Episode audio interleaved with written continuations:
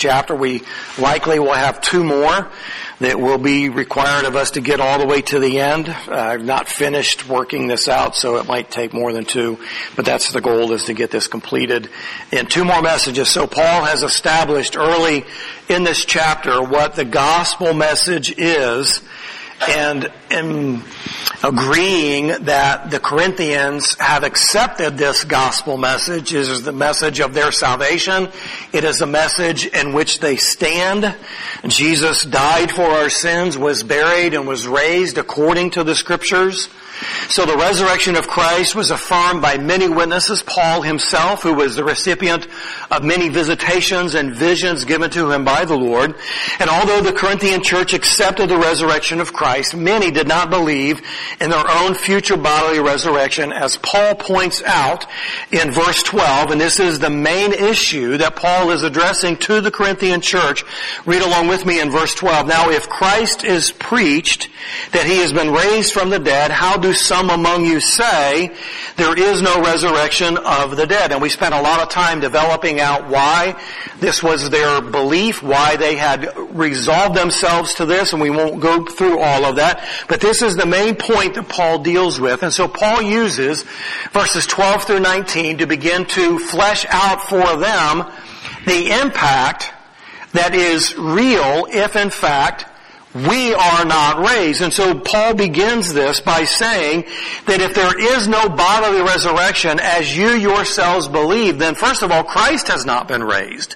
Well, they didn't agree with that. They didn't believe that. But Paul goes through these verses to explain why Christ would not have been raised if there is no bodily resurrection. So the theological consequences that Paul articulates to the Corinthian church, if there is no bodily resurrection from the dead, is that Christ was not raised Preaching the gospel is meaningless because it's an empty message with no hope. Our faith in Christ and His death and burial and resurrection is meaningless because it really doesn't amount to anything if He wasn't raised.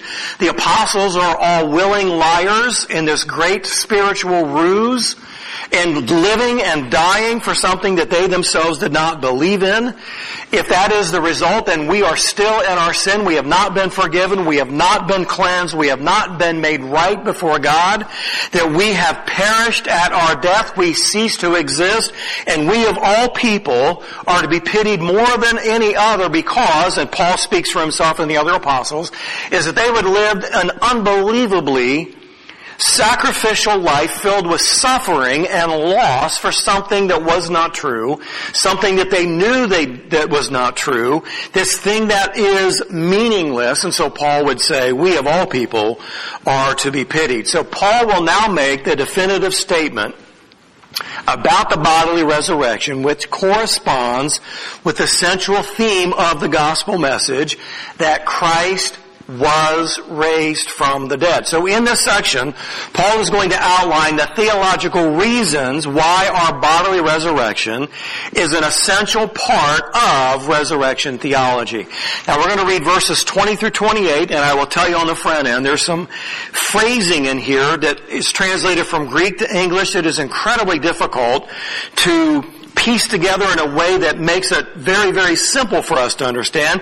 And that's a great challenge as we go through this. But here's what it says in this next section we're going to look at, verses 20 through 28. Paul says, But now Christ has been raised from the dead, the first fruits of those who are asleep. For since by a man came death, by a man also came the resurrection of the dead. For as in Adam all die, so also in Christ all will be made alive, but each in his own order. Christ the first fruits, after that those who are Christ at his coming, then comes the end, when he sends over the, when he, when he hands over the kingdom to the, to the God and Father, when he has abolished all rule and all authority and all power, for he must reign until he has put all thing, all his enemies under his feet. The last enemy that will be abolished is death. For he has put all things in, subjection under his feet. But when he says all things are put in subjection, it is evident that he has accepted who put all things in subjection to him. When all things are subjected to him, when the Son himself also will be subjected to the one who subjected all things to him, so that God may be all and in all. So there's a lot there. It's going to take us a little bit of time to, to break this out. So, continuing in our outline, Roman numeral 2 is the certainty of the resurrection, which is Paul's position. The Corinthian church believes in the bodily resurrection of Christ. We've looked very briefly at the reality if there is no bodily resurrection. So now we look at number two in the outline, but Christ has been raised. Verse 20, the first half of that. But now Christ has been raised from the dead. So this point they agree on that Christ has been raised. There's no difference in that. So Paul will now begin to show the necessity of Christ's resurrection and why his resurrection guarantees our own bodily resurrection in the future. So what Paul is saying here, he is saying to this audience at the church of Corinth, which we apply to ourselves today, which again shows the necessity of Christ's resurrection and why that guarantees our own. So letter A. He is the first fruits.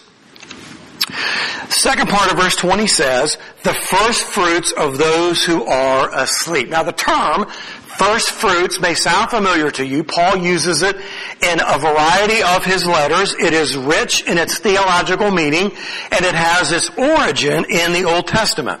So in the Old Testament, before the full harvest by the Israelites was to be brought in, they were to go out into the fields and they were to get a sample of the harvest. They were to go through and cut out the first fruits or whatever that harvest was.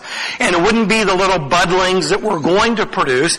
It was going to be the best of what was available, what was ready to be brought in, and this was going to be collected and brought to God as an offering. This was called the first fruit. So you would go out into the field, whether it be uh, the vineyards or the wheat fields, or whatever it might be, and you would collect a sample of the harvest.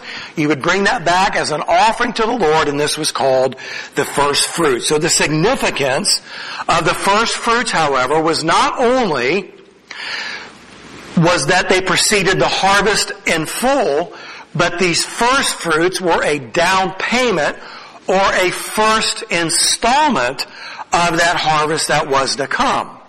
So this is why this is important. Christ was the first fruits, therefore it indicates that something else, namely the harvest of the rest of the crop, is going to follow at a later time. So in other words, Christ's resurrection could not have been in isolation from our own. His resurrection requires our own resurrection because His resurrection was part of the larger resurrection of God's redeemed that was going to come in the future. So Jesus' resurrection was a down payment of a future resurrection that was going to come. The resurrection that Paul is speaking about here is a permanent resurrection. So both the Old and New Testaments tell of persons who died and were miraculously brought back to life but all of those persons died again. In the Old Testament, Elisha raised a child, but he would die again. In the New Testament, Jesus raised the son of the widow of Nain. He raised Jairus' daughter, and he also raised Lazarus, but each of them would die again. Christ, however, was the first to be raised, never to die again, and so he is the first fruit the down payment of a future harvest of resurrection that was permanent where there would never be any death again. So those who are asleep refers to the dead, in this instance to the righteous dead, whose spirits have gone to be with the Lord, but whose remains are in the grave, whether it be a body in a tomb or ashes spread amongst a field or down a river, Eventually, there will be a recomposition of the dead and a bodily resurrection that will be permanent and there will never be death again. Christ is the first fruits of a larger harvest of the redeemed that is to come. So this is a big part of Paul's explanation why, if we are not raised, then Christ has not been raised because Christ is a down payment or a sample of a future harvest that is to come.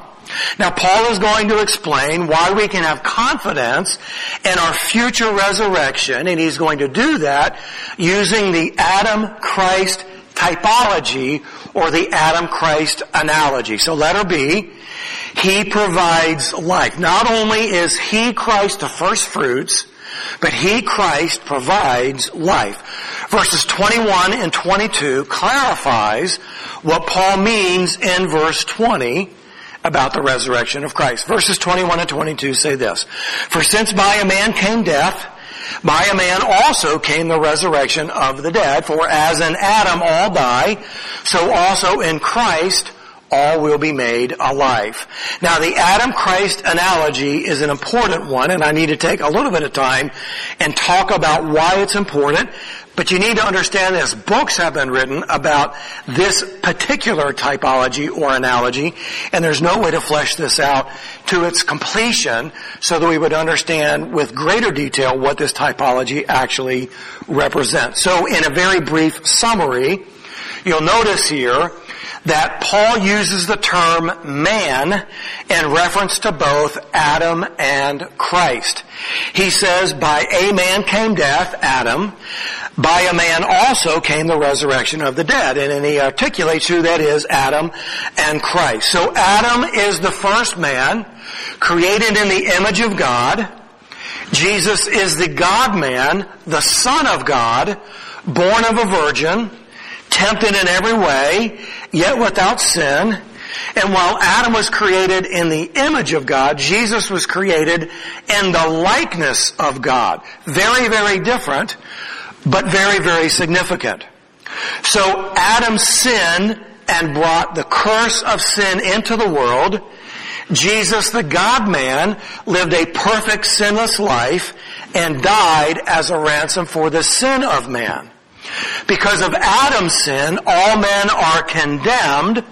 Because of Christ's obedience, many are pardoned.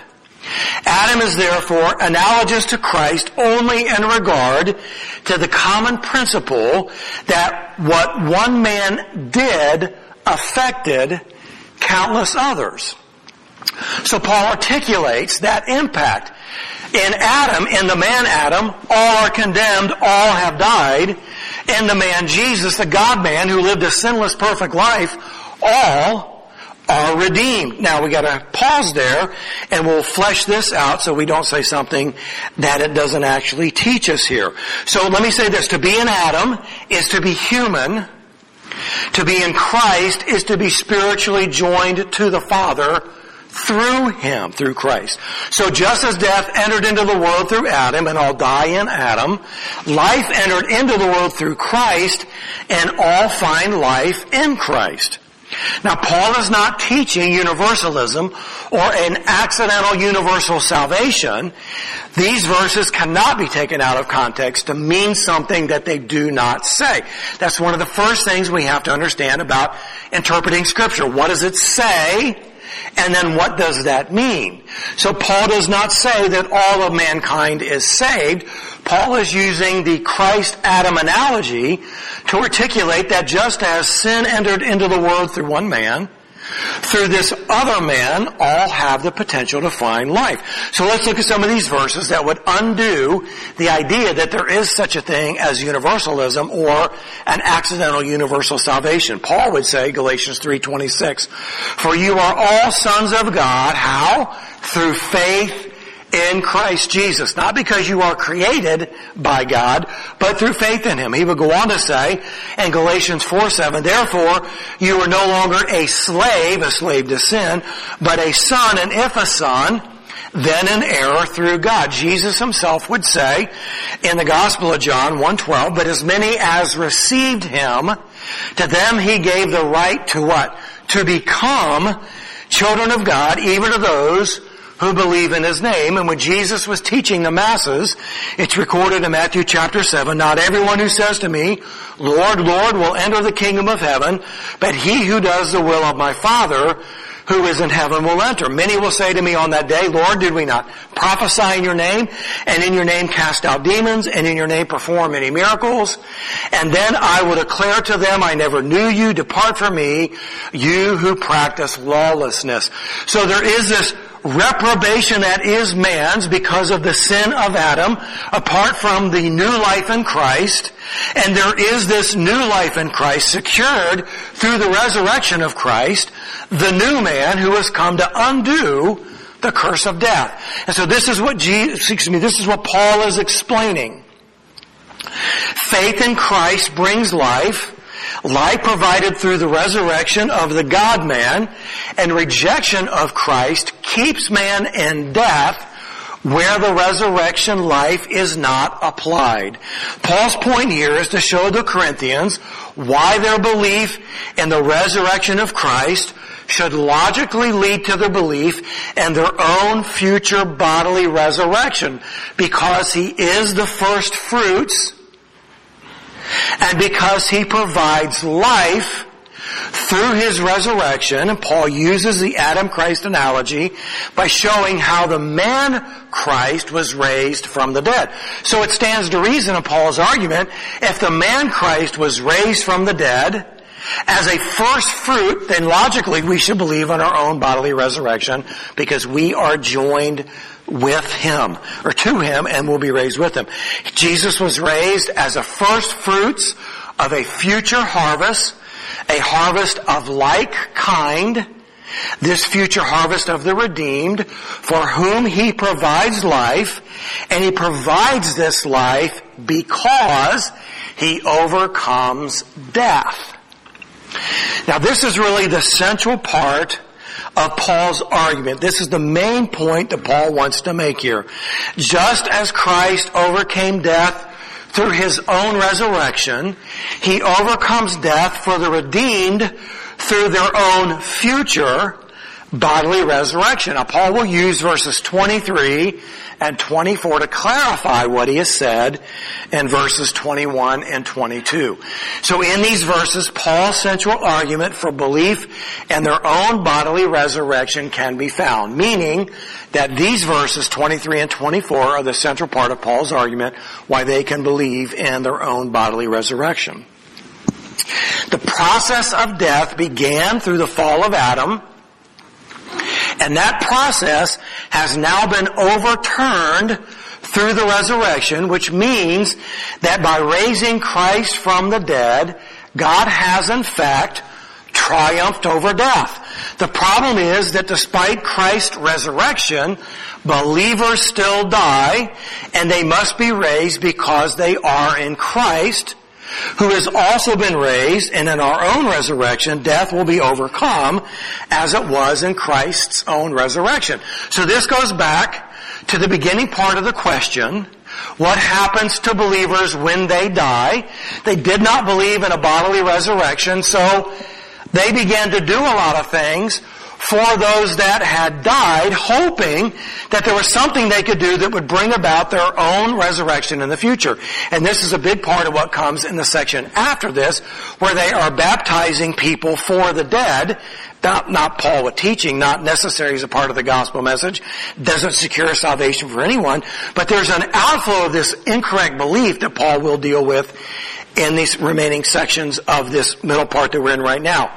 So Christ's resurrection enables, has enabled him to overcome death, and because we are joined with him, and we are he is the first fruit, first fruit of a future resurrection.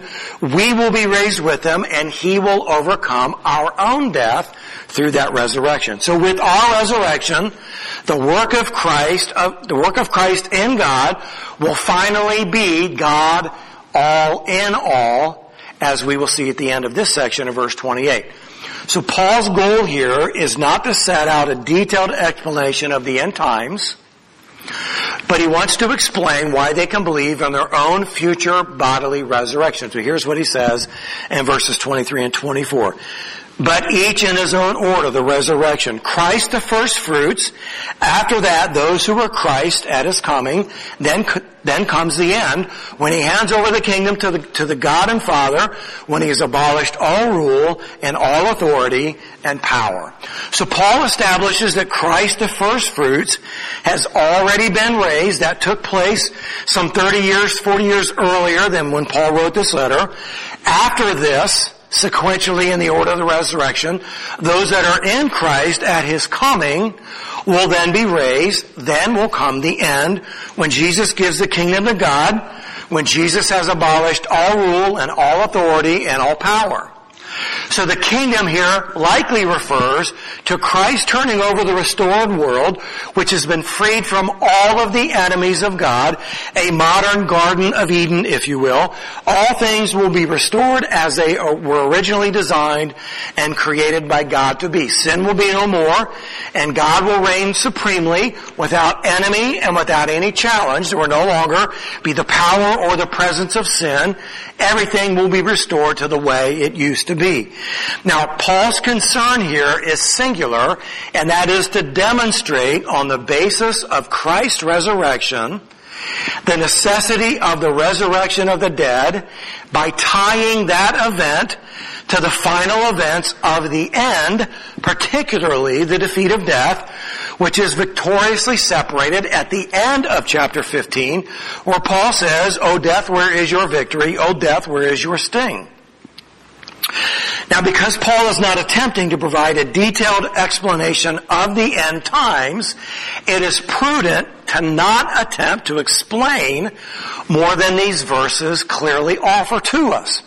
So many believe that these verses speak of Christ appearing, then there being a rapture, then there being a thousand year millennial reign, and then the end where Christ will set up his earthly kingdom. The problem is that these verses do not provide that detail and imposing time intervals on these verses and the sequence of events is speculative. Paul isn't dealing with a detailed theology or explanation of the end times. What he is doing is dealing with the issue of denying our own bodily resurrection.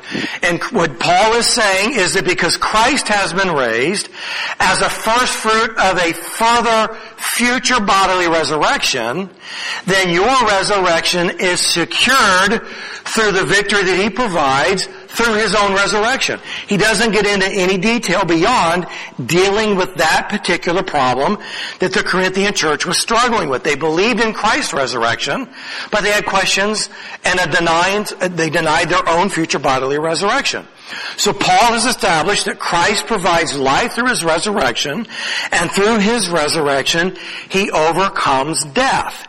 Now the two events of the end that are mentioned here in these verses are number one, Jesus giving the kingdom or the restored world to the Father, and secondly, Jesus abolishing all rule and all power and all authority. That's really all Paul says about the end times.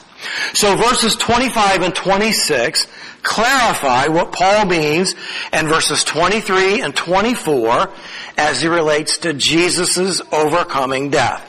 Here's what it says in verse 25. For he, Jesus must reign until he, Jesus, has put all his enemies under his feet. The last enemy that will be abolished is death. And so Christ's rule which was realized through his resurrection and his ascension must continue until all of God's enemies are completely and finally destroyed, which happens at the very end of all things. And the last enemy to be destroyed is death. Now, Jesus has already been raised. He has already overcome death.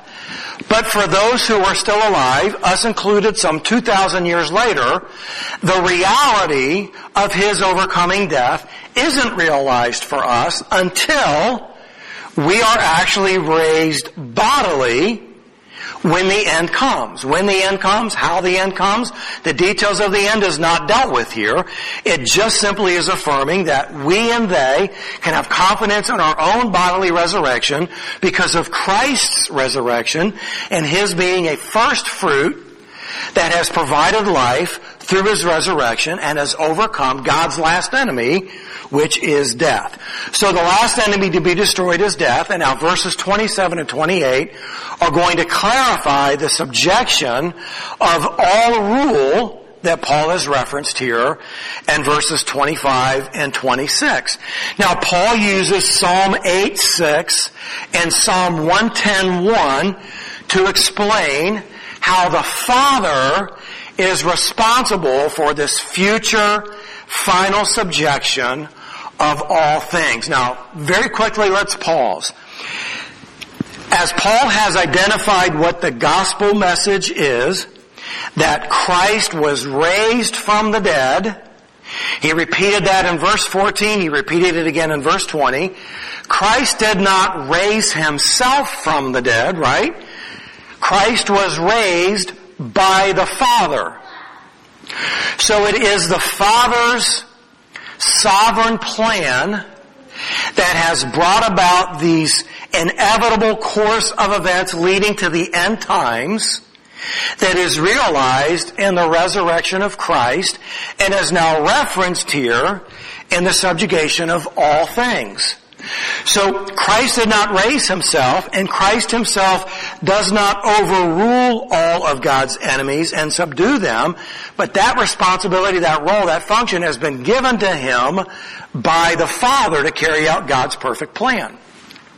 We'll talk about that in a summary way in just a moment. So again, Paul references Psalm 8.6 and Psalm 110.1, and he does a very loose combination of those two verses in saying, paraphrasing rather, what those actually mean as he applies it to the eschatology of Christ's rule and the subjugation of all things.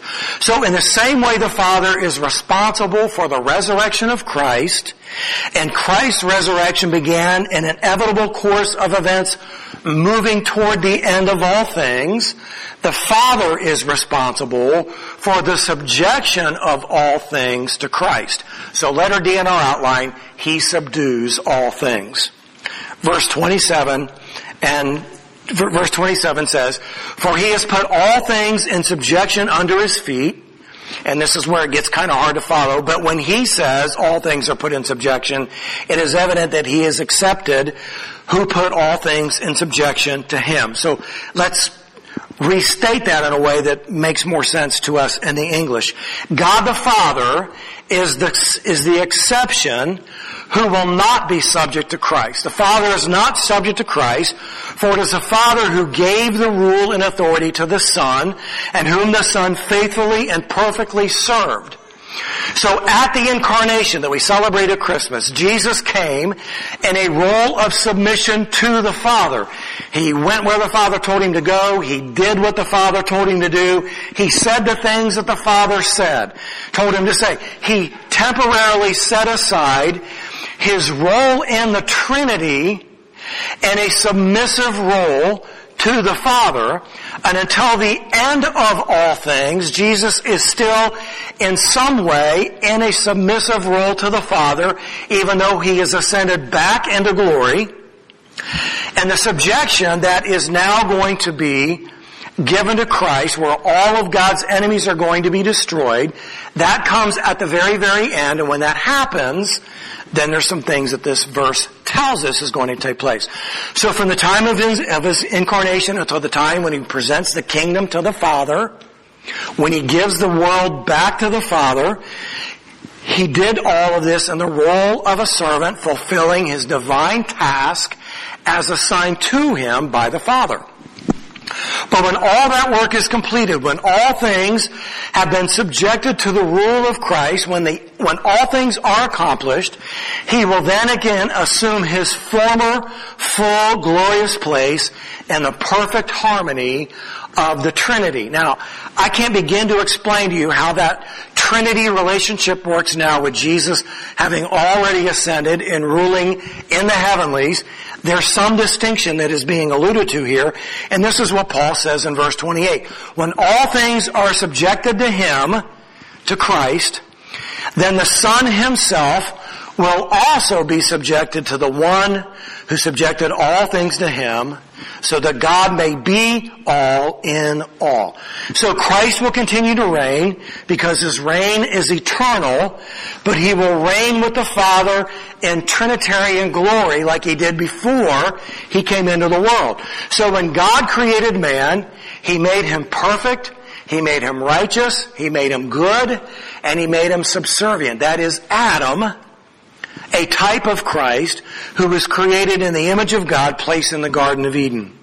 At the fall, this supreme creation of God, along with all the rest of His creation, the world, was corrupted and ruined. Our salvation points to a future restoration where our lives, our bodies, and the world we live in will be perfected as it was originally created.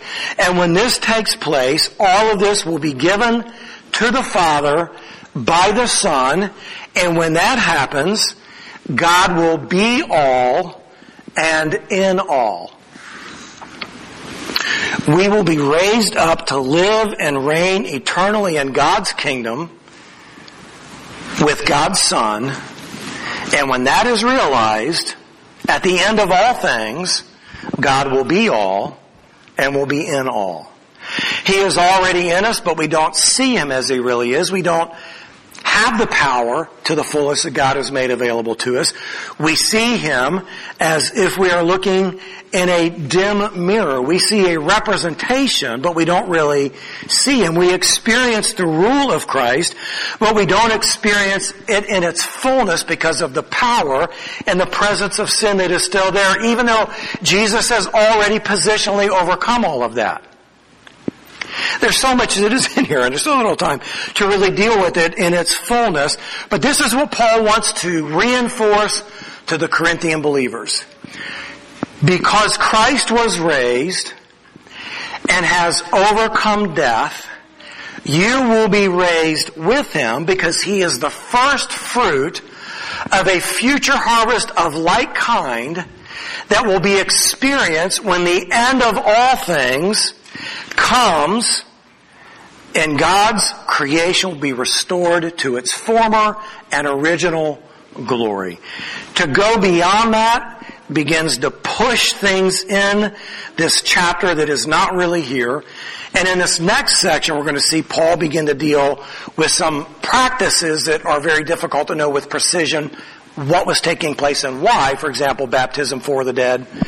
But Paul will continue to deal with that as he reinforces the reality that you and I in the Church of Corinth can have absolute certainty in our own future bodily resurrection because of the resurrection of Christ. As he was raised, we will be raised. Where he is, we will be with him.